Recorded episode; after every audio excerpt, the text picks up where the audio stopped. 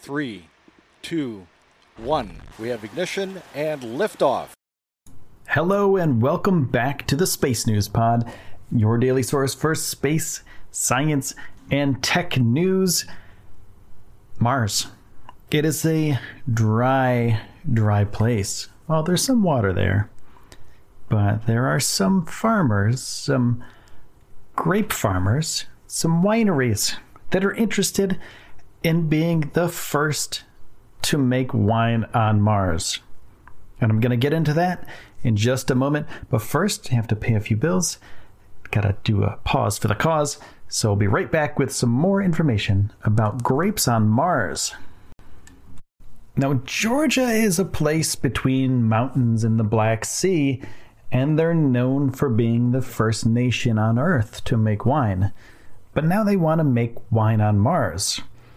And they have a mild climate that's perfect for vineyards, and it's developed a thriving wine tourism industry, but now the co founder of the project wants to develop grape varieties that will be able to grow on the red planet, Mars.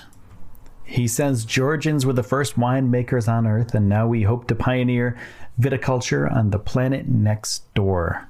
So NASA has put out its feelers to the public and they asked them to contribute ideas for sustaining human presence on Mars.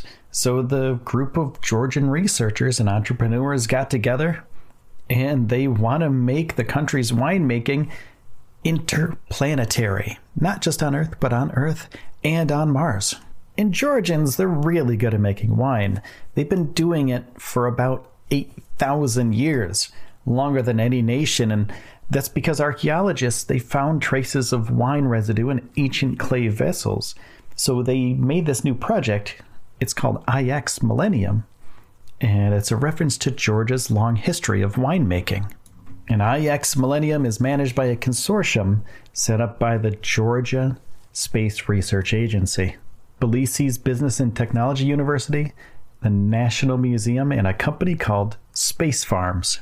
Now, this all might seem kind of crazy. You know, it might just seem like somebody's making up uh, an idea for a book or something like for a story, but people are actually working on this. They're taking the time out of their day, they're spending their own money, and they're hoping that this actually becomes a thing because NASA wants to send a manned mission to Mars in about 25 years. SpaceX, who's Elon Musk's company, has set a goal um, for about 15 years. So let's just say, you know, say 25 years. Say if NASA, you know, does the manned mission in 25 years, what do you want to drink on Mars? Do you want to drink water? Do you want to drink soda? Or would you like to sit back, sip a little bit of wine? You're hanging out on Mars, you're on the red planet, you're with your buddies who made the trip with you, the long, arduous journey. Do you want to drink water or do you want to have a little sip of wine? Well, um, I think these Georgian uh, people really want you to drink some wine, and they're working on it. They have some breakthrough results. And one of the scientists that's working on the project, who's an astrobiologist, is developing a bacteria that can turn Martian soil into fertile soil. And researchers have already achieved a breakthrough in results with some faux Martian soil in their laboratory. So they're actually working on this stuff. And they collected bacteria from regions of Georgia with extreme ecosystems, such as hot sulfur springs, that made strains capable of living in Martian conditions. So they're working on things on Earth with bacteria that could be used on the red planet. And what the bacteria would do is that they would transform the lifeless surface of Mars into fertile soil where the future Mars colonists would be able to cultivate plants. Now, that introduces bacteria onto another planet. Uh, most of the time, you're not really supposed to be doing that, but maybe if you're going to survive on another planet, that's another thing. You know, if you want to survive and grow plants, well, not just wine, but if you want to grow plants that you can survive on, then maybe we do need to do this in the future or find another way that doesn't use bacteria. And these scientists are also testing the skins of Georgia's 525 grape varieties to see which are most resistant to the highest levels of ultraviolet radiation that hits the Martian surface. And their preliminary results showed that a pale skin variety of grapes, which is a popular variety that produces white wines with crisp green apple flavors, was the best in ultraviolet rays so far. So, the founder of Space Farms Company, which is part of the IX Millennium Project, said in the distant future, Martian colonists will be able to grow plants directly in Martian soil. But first, we need to create a model of completely controlled, sustainable Martian greenhouses. And they're not just doing things in a lab.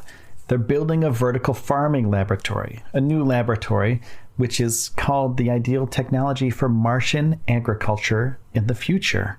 And the plants will grow in a special facility located inside a hotel, a trendy hotel, I guess. And it's laid out in vertically stacked layers with carefully controlled temperature, light, and humidity. So the next step for these scientists is to grow their grapes in a simulated Martian environment in a lab now under construction at the Business and Technology University. Plants will be subjected to sub zero Celsius temperatures, high levels of radiation, and carbon monoxide, high altitude air pressure. And they said they'll be able to identify and breed food crops resistant to the problems caused by global climate change. So they're actually doing this. They're growing Mars grapes. They're growing grapes here that they could ship up to Mars and make into wine sometime. And hopefully the science that they put together can help us grow plants on Mars as well. Now, I want to give a special shout out to Rick, who just joined us on Patreon, the newest member of our Patreon family. Thank you so much for joining the crew. And I also want to say that if you're interested in joining up, you can go to patreon.com slash space news podcast. It's as little as $1 per month to help out.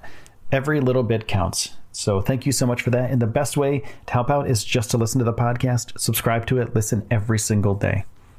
So thank you so much for taking the time out of your day to spend it here with me on the Space News Pod. I'm your host, Will, and I will see you soon.